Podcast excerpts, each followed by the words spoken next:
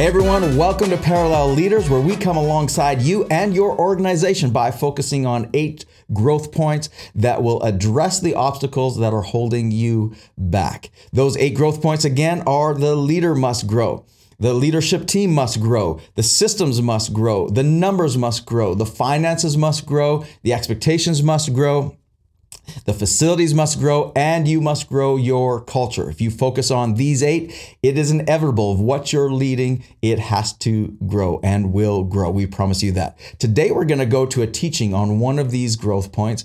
And I'd encourage you to download the student notes we provided for you at parallelleaders.com and feel free to take notes and reteach this content to your teams. We give you permission to do that. We encourage you to do that. We want you to do that. We want to come alongside you and grow what you are leading. Let's go right now to today's teaching.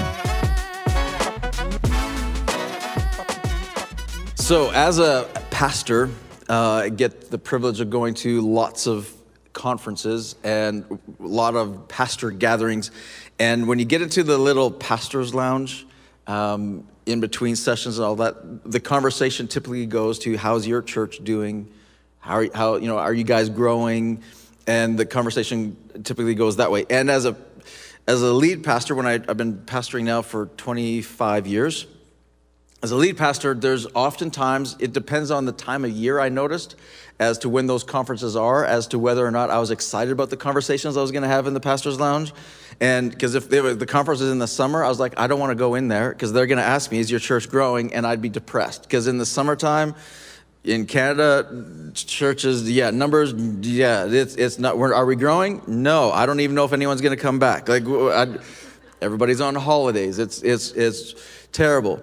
Then if you go, if the conference was around like Easter time, man, I'd be excited to get to the conference because I get to the conference and I'd be like, yeah, we are record attendance last Sunday, like, like whatever it might be. And, and I realized that when we have these conversations and as leaders and the question is asked, is the church growing, the, the question that they're really asking is numerical growth.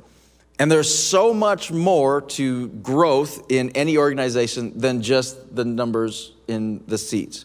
If you ask a business leader, you know, is your business growing? What you're really asking are, is your income up or your customers up? Like it's a specific answer that we're looking for, but there's so much more to business and growth in business than just one number or one, one part of it. And over the, the years of, of leadership, I've come to discover and process this through eight growth points or eight areas of growth that we need to focus on. And this is for every single one of uh, you know your churches. It's for every single one of your departments. These rules work for business. I've, I've taught this to business leaders and they're like this this translates really well in, into business and when you begin to understand these eight growth points, it what it transformed my uh, leadership and my ability to, to lead. And when I began, and one of those growth points is numbers, and that's just one.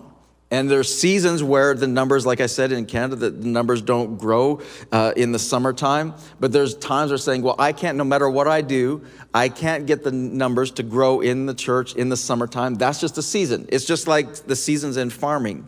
Like you don't, thank God, like all 12 months isn't harvest time. It would burn a farmer out. but there are a season to plant, and there's a season to harvest, and there's a season to plow, and there's a season to rest, and there's all these different seasons within within the farming community. But in the church world, we expect that there's going to be a constant growth. And in talking with with pastors of some of the largest churches uh, around the world, not one of them has ever seen a trajectory, no matter what you read in the papers, like what you read about it, but not one of them has seen a trajectory where it's just a constant, steady growth. Every single church on the planet, no matter how much they're growing or not growing, the fastest growing churches, the fastest growing ministries, they all do this. And eventually you just climb, you climb up. And if you get you get too down in, in the lows, you're gonna you can be depressed and you can quit and you can resign. You get too high with the highs, you can say and think that that everything there's no problems. Everything is so good like everything is perfect. You don't fix things. And that's that that can be a problem as deadly as getting too low with the lows. So we need to understand these growth points. And what i've done is i've taken these growth points. I've, i used to put them on my desk. Now they're just by by memory. Um, but I used to write these eight growth points on, on my desk, and I would constantly evaluate and going, what season are we in, and what area do we need to grow now? And what is our weakest link, and how do we grow that now? So let me give you the, the growth points, the eight growth points, and then we'll, we'll just have a discussion around that. Uh, the first one is, the first one is the, the number one is the leader has to grow. Okay, the leader must grow. John Maxwell, you know, famously wrote, um, you know, years and years ago, that everything rises and falls on leadership. And to be honest, when I first read that, 20 some years ago, I wasn't sure that I believed him. Like, I don't, every, I don't believe everything I read. I don't care who it is or what their everyday, like, I, I question everything and I want to question everything and I encourage you to question everything. We got to get our culture back to questioning things, right? But especially what you're reading. But we, I wanted to question everything. And so when he said everything rises and falls on leadership, I was like, that's a very, very broad statement. Everything is a big, big word. Like everything rises and falls on leadership. I was like, that's not true because there's other things and i'm trying to think and pull it through that you know that not everything rises and falls in leadership but it, in the, you know, studying and trying to poke holes in it, I've discovered that everything rises and falls on leadership. um, and and it's, it's true. Like there's circumstances, we can say, well, circumstances can determine, you know, the, the growth of a church or all that kind of stuff. Yeah, but leaders can overcome circumstances. And some churches can be devastated by circumstances and other churches can project, you know, can, can exponentially grow. You look in the, in the 30s with the Great Depression yeah, a lot of people went broke and there's, depression and the economy went like this, but there was more millionaires made in the 30s that like because everything rises and falls on leadership. Leadership just kind of eats problems for breakfast. That's what leadership does, right? So everything rises and falls on leadership. When it comes to the church, one of the greatest lessons that I learned as a, as a pastor and as a leader and we started pastoring when I was uh, 23, and and I didn't know a lot. Like I was, I would probably go back and not do that again. But I made a lot of mistakes, and and one of the biggest lessons that I learned was when I read it in John Maxwell's book, uh, 21 Laws of of Leadership the law of the lid is hit me right between the eyes. And if you're not familiar with that, and if you haven't read that book from John Maxwell, that is a must uh, to put on your list. But the law of the lid is basically how Maxwell described it is, is that you have on, on a scale of one to 10, how would you rate yourself as a leader? And if you would say, well, I'm a, you know, five out of 10, or I'm an eight out of 10, whatever it might be. Uh, he said, if you look around the department you're leading, the church you're leading, the business you're leading, he says, you will, you know, and you can evaluate how would the people that you're leading, how would you rate their average leadership? And so I did this, and I thought, I'm, I'm in my 20s feeling pretty confident um, you know, being a lead pastor already, you know, thinking I'm, I'm good. So I must be, I must be like, I don't know everything. So I was like, maybe I must be a six or a seven at least, you know, I gotta be up there. And then he says, look around your, your church or what you're leading and rate them. And so I looked around my church and most of my church at that time was, was broke, uh, unemployed. Um, you know, we were doing a lot of like, you know, marriage problems, like, like just a, a messy, messy church, like the vast majority. Small church, but pretty much everybody was in that state. And I went, oh, how would you rate the people you're leading? I was like, three? And then he says, he says that you know how you rate the people that you're you're leading is you're probably, if I rate them a three, he says you're probably a four. Because you can only lead uh, people, you, can, you can't, if you're a four to 10 leader, you're not going to be able to, to keep and retain fives. You're not going to attract them. You're not going to keep them. You're not, not going to keep anything above. You're only going to be able to attract and keep that. that and so, what, you know, what is below your level of leadership, which is a, an amazing lesson when you think about it, because I looked at that and I said, okay, if that is true, I need to raise my level of leadership, and what would happen? And that's when I started, uh, you know, reading a book a week, listening to daily podcast. That's when I began that habit, and I went with the habit of I'm going to uh, elevate my level of leadership. And what's amazing is that within you know a year to 18 months after that i looked around my church and i had business owners i had a professional nfl player actively playing in in our church. I had you know and i had entrepreneurs i had ceos all this kind of stuff and i went whoa our income went up our tenants like more than doubled. And i went what changed? I did.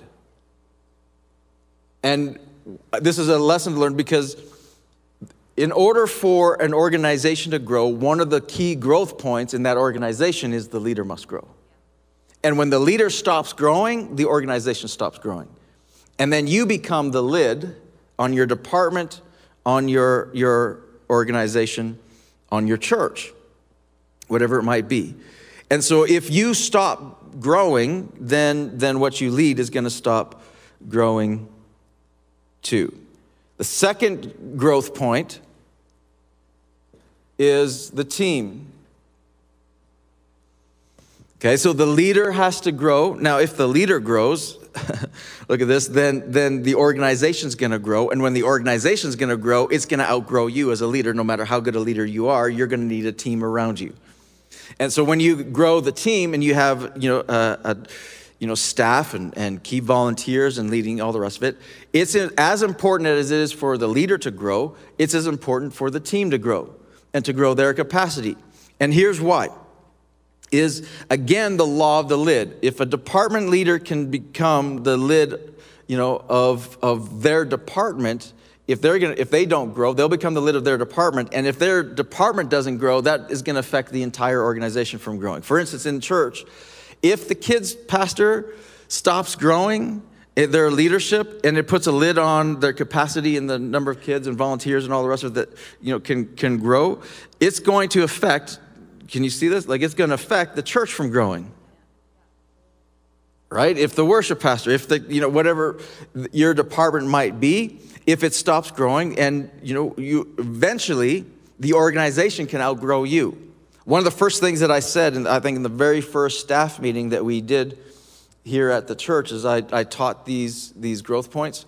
And I said, This is what we're going to focus on and work on. And I, I said, I challenge, I, I commit that I am going to personally continue to grow and invest in myself and in my own leadership and, and all that, and continue to read and, and listen and learn. And, and, and I put together a personal and, and revealed it to them. I, this is a personal growth plan. And if you don't have a personal growth plan, you're not growing. Right? So we need a personal growth plan. And basically, just ask, you know, give an answer to these questions, personally and growing, is saying, what am I going to do daily, weekly, monthly, yearly to grow my leadership? Right? So, what am I going to do daily? You know, for me, that was listening to podcasts. What am I going to do monthly? Um, you know, or what am I going to do weekly? For me, that was reading a book. And someone says, well, you must be a speed reader. No, I read very slow because I like making notes and highlighting. But I had, I had to set aside and invest time and invest money to be able to accomplish that goal.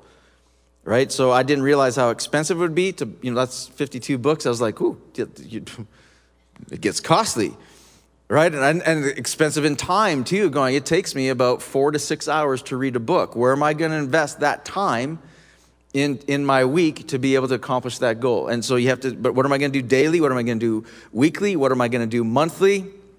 For me, that was I was going to call a pastor of, of a church larger than my own and pick their brain and kind of get a, and, and get a mentor that would speak into my life. That was my growth. What am I going to do yearly? Well, yearly we committed to we're going to go to conferences. We're going to attend some of the largest churches in North America and and go to that place to that conference because we wanted to visually see the possibilities of what church could become um, and, you know, I wanted to see a full auditorium. I wanted to see a full parking lot. I wanted to see how they moved people in the parking lot into, you know how large churches translated that. I wanted to see the kids ministry. How did they flow? How did they do that? You know how did how all this work? I need to visually see not just to hear the preaching but to visually see and grow myself that way. And what i said at the staff meeting with our team was i said i'm going to commit to grow this is my personal growth plan and i need you as leaders to commit to grow and if you can grow if you continue to grow yourself you'll be you'll always have a place on this team if you stop growing, we're going to outgrow you. Remember that, Heidi? I think, yeah. Heidi was there, and Deb was there. Like, there's, there's a number, Pastor Ralph was there, there's a number of the team. Uh, there were 10 in the room that time, and we, and they said that. And some took it seriously, obviously, are still here, and some did not. And we outgrew them. So the team has to grow which means as pastors and leaders, we need to intentionally, regularly grow our team, which is why we do these staff meetings, right? These, these all staff meetings and, and do that on a regular basis is because it's an intentional plan to constantly grow and grow our leadership uh, in that way. And so, whatever your department is, you're the leader. You got to have a personal growth plan, but you got to push your team and regularly grow your team. And try not to have a staff meeting or a team meeting without bringing some sort of leadership nugget or some sort of challenge that, to grow themselves. The third growth point is systems. The systems must grow. Okay, so systems don't grow uh, an organization. Um, the, a system won't grow a church. Leaders do. But systems um, can stop, or poor systems can stop a church from growing or stop an organization from growing. Right? So good leaders develop good systems. And the easiest way to break down what a, you know, what's a system and what systems are you talking about? Systems easily defined is just what creates movement. Okay, so a healthy system will create movement. So in the business world, you have you know whatever's going to create a, a, system you know a movement is going what am i going to do to get more customers and then that's one system. That's your advertising that's a system to create movement. And you can tell whether that system's working whether you're getting new customers.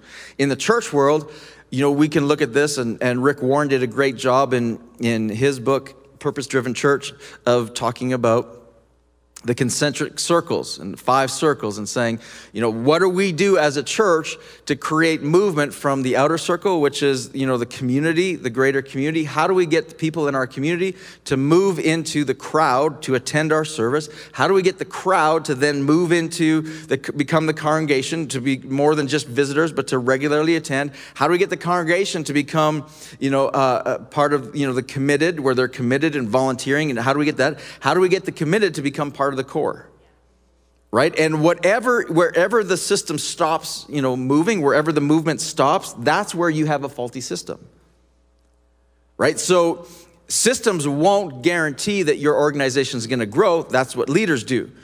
But but having a broken system is going to stop movement and your your organization is going to stop growing.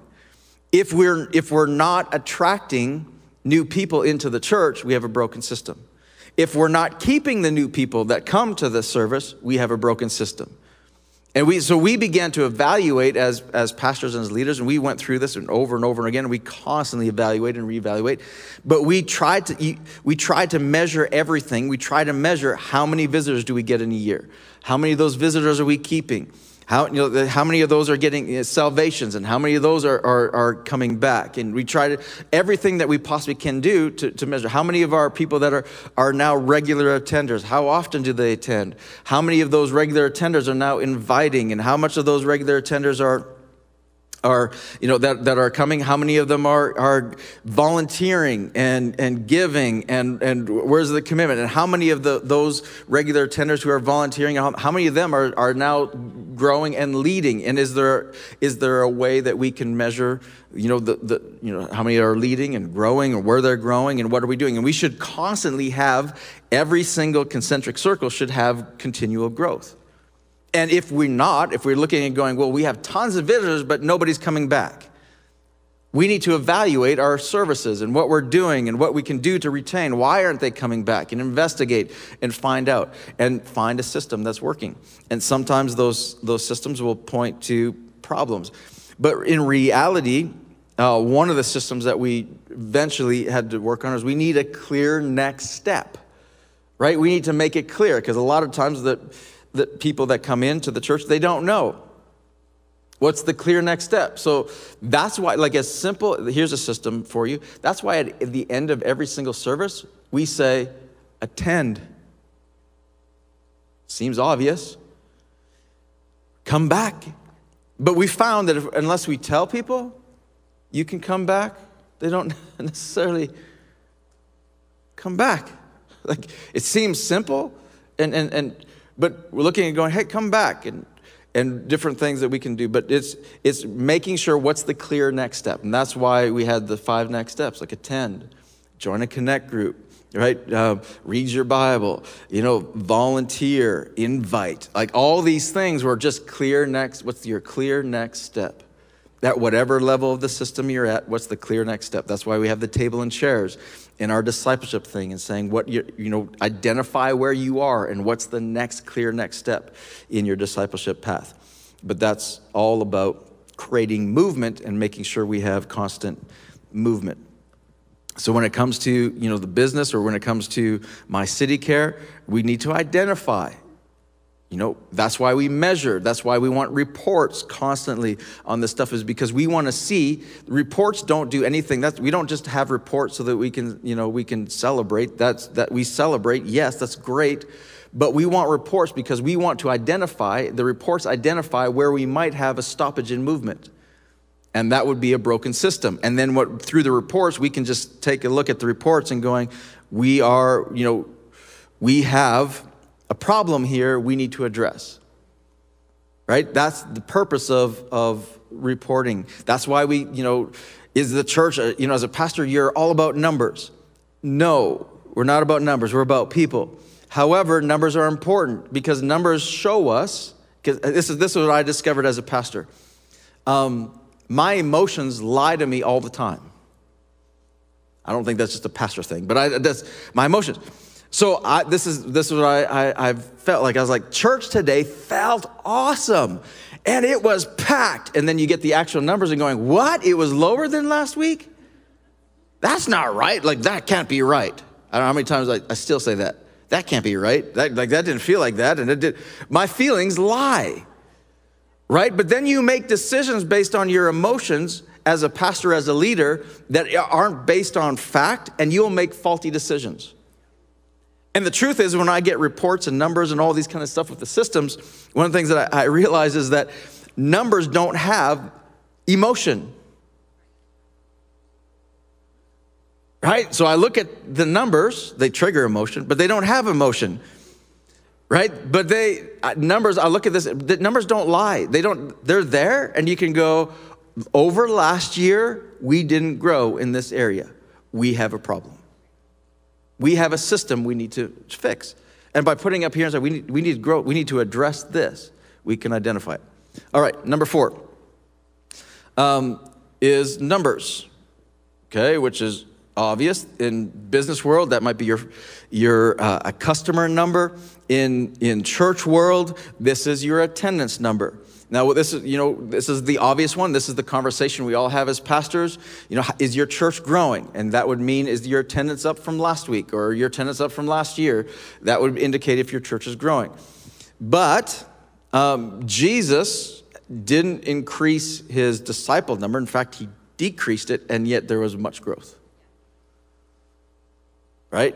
And you didn't see the explosion or result of that until years later right? So numbers again aren't aren't always accurate but numbers are they do reflect something. They re, do reflect health or lack of health. And they can't they're not always a true reflection but they are an indication of something to investigate. Okay? Whether we're healthy is something or doing something right something something wrong. The other thing that when it comes to numbers is pay attention, and this is what you know we we graph and, and we'd graph and see where our, our charts, you know, our charts were in attendance. And I did this when I first came to the church here. I asked for uh, detailed reports of the finances, detailed reports of, of the attendance. And I was told, I was told for years, having been in the, in the, organization, I've been told for years what the size of this church is. And then I saw the actual number. I had speculation of what the, the size of this church was and, and what it was. And then I saw the actual numbers and I was like, well, wait, that's not the same as what I thought. But the other thing that I discovered, emotions, right? Yeah. The other thing that I discovered is I discovered a very big trend in Lethbridge and in, in this area, a very big trend is that, that this church, over the last 46 years, grows from Easter Sunday to May long weekend. I also noticed that this church grows numerically every single year over 46 years. It grows from Thanksgiving to Christmas, right? I also noticed that it dramatically decreases every July and August, especially July. Like everyone's camping. That's what I, was like, where did everybody go? Oh, they're camping, right? Right? And and I also noticed that financially our weakest months are January and February typically, and that our attendance in January takes a for some reason a, a big a big dip. And, and we those are the low months. And the other months in between kind of hold steady and different things, but I, this is the trends that I saw. When I identified the seasons, guess what we did? We began to, to plan around the seasons. So eh, I knew if we're going to get the most visitors, our biggest Sunday is always going to be Easter Sunday. Guess what? We're going we're to preach more towards visitors. And there's certain seasons where we will preach more visitor friendly type messages in those seasons where we expect more visitors. We get way more deep and discipleship minded and, and, and kind of truth based and poking at some things in seasons that we know we, our attendance goes down and we've got more of the core here than we have visitors. And we're going to grow something else in the seasons we don't see the numerical growth. So if you identify the seasons, it basically what I'm saying is a farmer knows when it's harvest time, it doesn't matter. We're gonna we're gonna put all hands on. We're gonna work, and it's harvest time. We're gonna focus on that. And he knows that at the end of that, we can focus on something else, right? And so one of the things that we said is to our staff, we said there are certain seasons where you can't take holidays right? And that's so mean. No, it's because it's harvest time. We need all hands on deck, right? And so there's certain seasons we block out and saying we can't take holidays. And we say, right, this is the season you can take holidays. And this is where this is where um, that is. But it's all you can make much better decisions when you understand and, and track and pay attention to to uh, numbers. We also recognize here's a little tidbit is Valentine's Day or around Valentine's Day, red, white, and pink day for our kids, is one of our biggest kids' attendance of the year. I don't know, for some reason, kids are like, like crazy about dressing up in like candy. I don't know, red, red, white, and pink.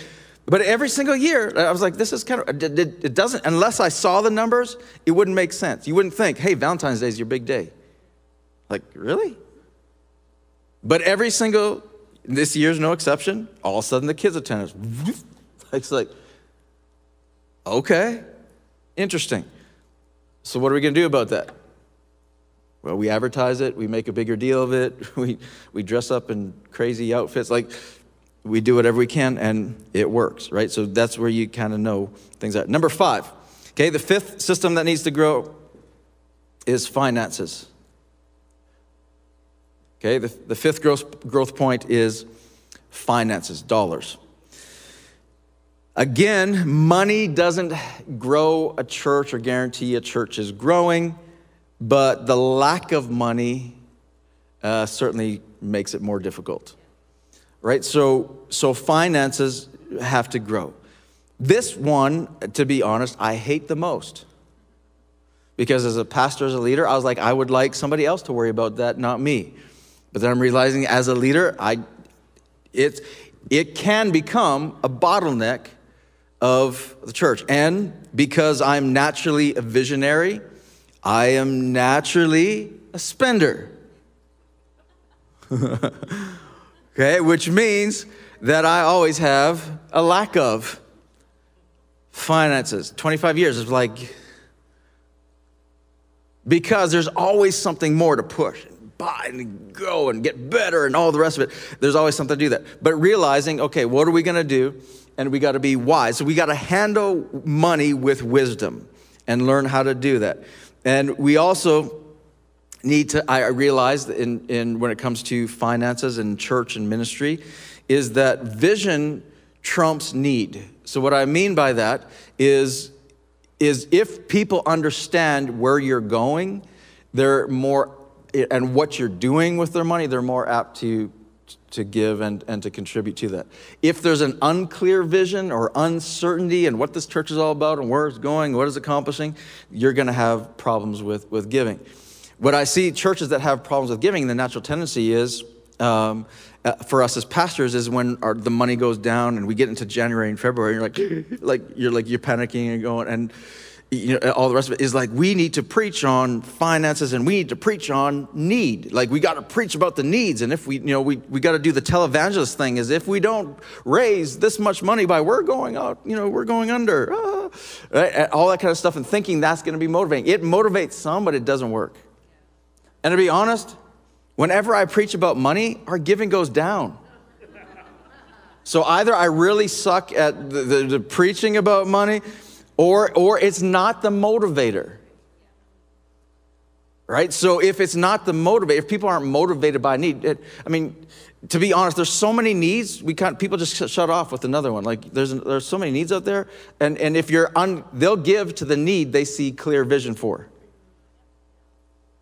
right? And if they don't see clear vision, they're not going to give to that need. We also do other things I've learned in the years of pastoring is I always tell our guests, uh, you know, our, attempt to tell our guests every Sunday is feel no obligation. If you're a guest here, feel no obligation to give. And the reason why we do that is because the mentality in, in North America, and because of all the scandals in the 80s and, and 90s with all this kind of stuff and mismanagement of money in churches, the, the perception in the world is that, is that all the church wants is your money. And, and, and that hinders you know what you know what we do and why we do it which is one of the reasons another reason why we move the offering to the end of the service right? And we moved it to the end of the service because we thought if we if a visitor comes in here and the, the, we sing a bunch of songs they don't know and kind of do weird karaoke and hands up and surrender move like all this kind of stuff they don't know the unchurched don't know. And then the next thing you do right after that is ask for their money. You they've checked out right so we moved it to the end of the service and the reason we moved to the end of the service is that i've noticed that when people go to a restaurant they don't mind paying for the meal after they've eaten. Right? So you can come and going, this is really good. This ministered to me. I felt something here. This is all good. Then when you talk about money, it's less, you know, they're, they're like, this is worth it. But at the same time, we still tell them, feel no obligation to give because we want them just to relax and realize we, we're, we don't want you here just for your money. Right? You're here for something else. So if you're a guest, feel no obligation to give. Um, it's also a subtle way to say if you're not a guest,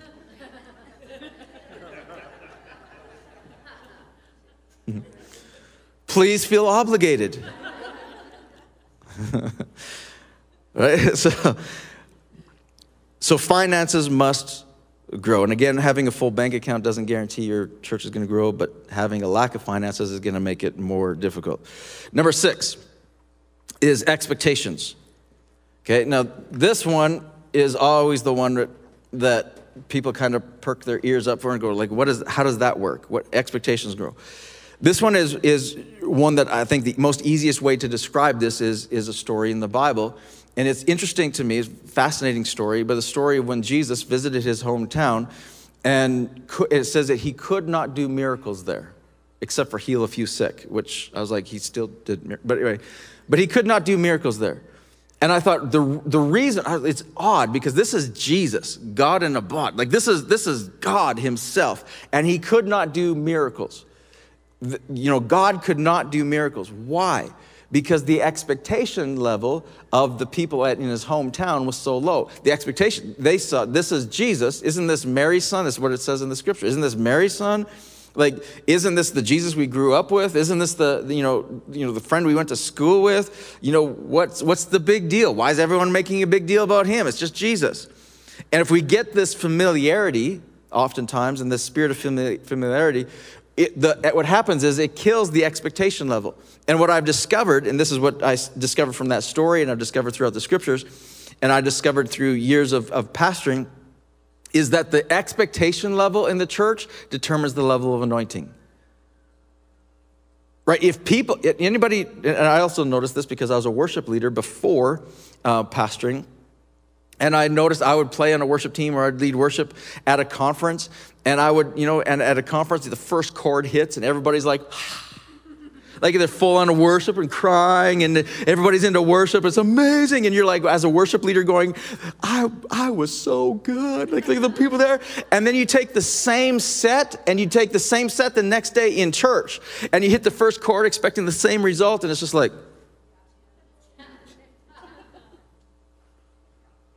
I was like, well, what changed? The band didn't change, like nothing changed. The only thing that changed is you go to a conference, you probably paid to get there, you, you made effort to be there, you go to that conference because you went with high expectation. That's the only thing that's different. My wife tells me all the time, like she says, you preach better at conferences.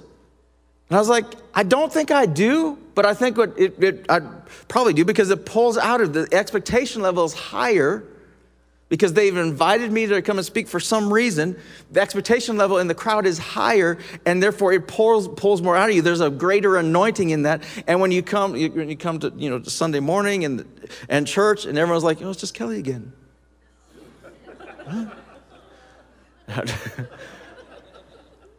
but I mean, and, or if they come to church and they're like, "Oh, it's just it's just Tim leading worship again." It's just, "Oh, I know this song," or oh, this, this, this, oh yeah. We know what the routine is going to be. What happens is, is, is it doesn't have the same impact. And so if your expectation level is low, which is one of the reasons why we try to throw curveballs every once in a while and we try to get creative and why we do special songs and why we do you know in, you know humor and why we all these different things. Is kind of you know change graphics and take change looks and whatever it might be is to kind of is all of that and going are you trying to be the coolest church? No. All we're trying to do is grow our expectation level. If we can create an unexpected or expectation or create an environment where people come hungry and expectant they're going to get more out of it. There's gonna, it's going to pull more anointing with it. So you have to grow your expectation level. But I encourage you to be creative or use testimonies or celebrate wins or you be positive and anticipate. One of the reasons why you do testimonies is because, hey, it's God, do it again. Right? Their expectations. If God did that for them, He could maybe do that for me. And it pulls on the expectations. Right? Um, number seven is the facilities must grow okay? Which is, I know it's, it's like that's not a sexy one, but facilities, what the facilities got to grow? But here, here's something, just hear me out. Again, having a big building, and there's a lot of empty, beautiful buildings. And there's also a lot of really vibrant, growing churches not in buildings, setting up and tearing down every week. It'd be nice if we could marry those two together. But hey, um, but having a big building doesn't grow a church. However, having limited facilities limits growth, right? And it does create a cap. And what I've discovered is that the 80% rule is, is true, is that if you reach 80% capacity in any one, and everyone thinks that's just the auditorium for a church. If you reach 80% capacity in your auditorium, you're gonna stop growing. That's not just about the auditorium. That's about every area where people will gather. The moment it feels crowded or overloaded, it stops people from coming back. Let me, and if you're going, well, that's not true. Pastors love, listen to me, pastors love every seat full but every seat full is not loved by everybody in the auditorium. And I'll, let me put it when you go to a movie theater, you're praying, or is that not true? Right? I've gone to a movie. Went to a movie once and there was like me and three other people. And the three other people sat right beside me. I'm like, what are you like?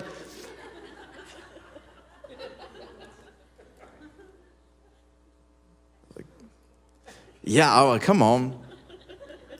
But I mean, so in church, we once we get to 80% capacity, you're gonna see that all of a sudden you're, you're gonna see a lid which is why we went to multiple services here in Lethbridge before our auditorium was 80% full because our kids' wing was full. And we went, our kids' wing is full. We had classrooms that were too full, and we're like, we got to go to multiple services because that became the cap. And the church start, didn't grow as much year to year. We just looked at and said, what's going on? What's the problem? And we, we looked at, evaluated all of these things and said, what is the problem? What's not, is the leaders growing? Is the team growing? What's the weakness? Is the systems wrong? What's going on? And we ended up coming down to our problem is we have our, our kids wing. And so we had to open up and open up other parts of the, uh, the building for kids and expand it. And we went to multiple services before we needed to in this room. And guess what? The church grew. Right? So you got to pay attention to your uh, facilities. Number eight, the final one is culture. Okay? The culture must grow. Culture trumps vision. You've heard it said me say it a thousand times, but culture trumps vision. What I mean by that, and the best example I can give you, is every church pretty much in the Western world on the planet has some form of signage out front that says everyone welcome. They just word it differently and all the rest of it, but everyone says everyone welcome. The truth is, is the behavior that happens in the, the church, from the stage, in the auditorium, in the lobby. That, that behavior will trump what the sign says.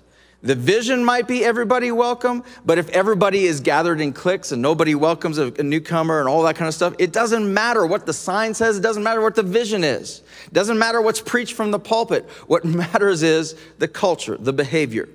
And so, what culture is easily defined is culture is basically just about behavior.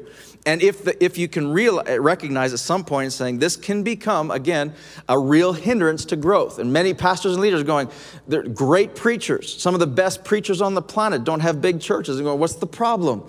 It's, it's not the preaching. They got great music. What's the problem? It's not the music. What's the problem? It's not the kids' ministry. What's the problem is, is the culture. And the culture, you have to work the culture. And, and the sad news is it's you can change vision in a day. It takes about what I've learned about three years to shift culture or to change behaviors. Um, and depending, the larger the organization, the longer it's going to take. And so you got it. You have to be able to address culture, behaviors. It took about three years of me being here in Lethbridge before I would advertise, you know, outside of these walls that you know come to our church. I refused to do anything on the water tower, refused to do anything social media wise. I said, no, we're not going to advertise. It's just by word of mouth. We're not going to advertise because I didn't know. I knew the vision that I had, but I was like the culture. I didn't know the behavior that would happen in here if we were going to do no perfect people and shout no perfect people and do all that kind of stuff. Would the people in here behave that way? And I kept on hearing stories of people, you know, accosting somebody in the parking lot or in the lobby or different things in the hallway. And I was like, nope, we're not ready yet. And we keep preaching and we keep preaching and we change the culture and change the behavior. And, and the stronger the culture, you're going to attract the people you want and you're going to repel the people you want. Some people are a blessing when they come and some people are a blessing when they go.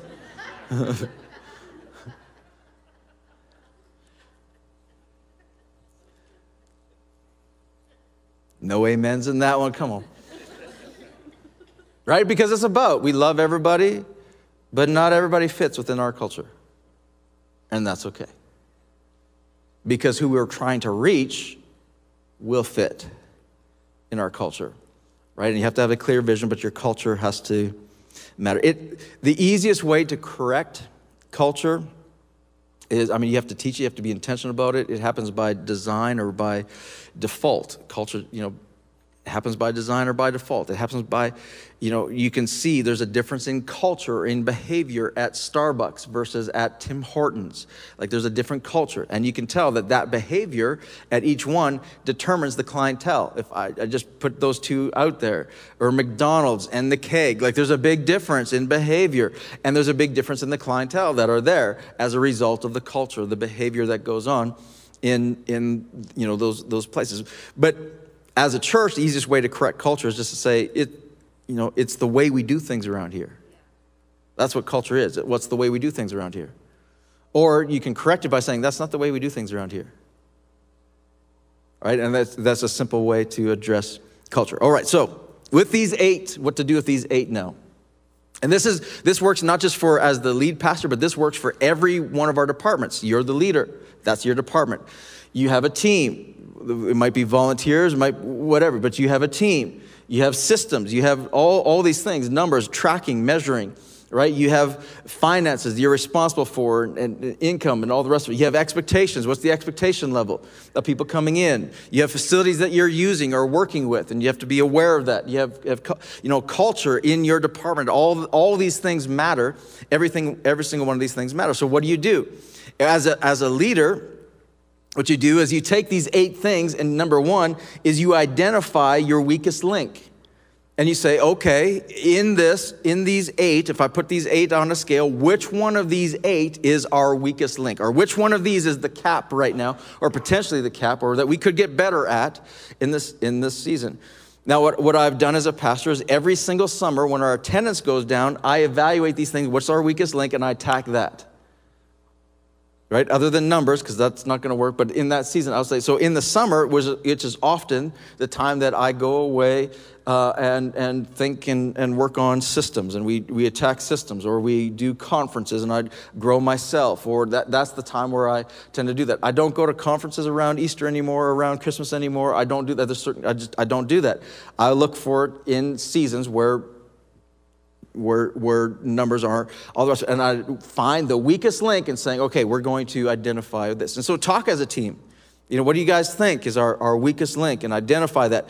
And then here's what I encourage. If you look at them going, well, all of them, don't. What's the weakest one? Focus on one at a time. Right? And you work it until it's the weakest link, and you work it until it comes up and it's up here, and then it reveals what the next one is. And then you work that one until it comes up here, and you'll find that you know constantly you're working and evaluating that. Secondly, uh, identify your organizational seasons and plan accordingly. Okay, so start by identifying your natural numerical growth seasons and focus on that. So say, okay, Easter, we're going to focus on numbers. That's going to be your focus. We're not focusing and fixing around Easter or leading up to Easter. We're going to focus on our numbers. That means we're going to focus on our advertising. That means we're going to focus on our messages and how we're going to communicate. That means that we're going to do whatever we possibly can to effectively set the table for guests as a church.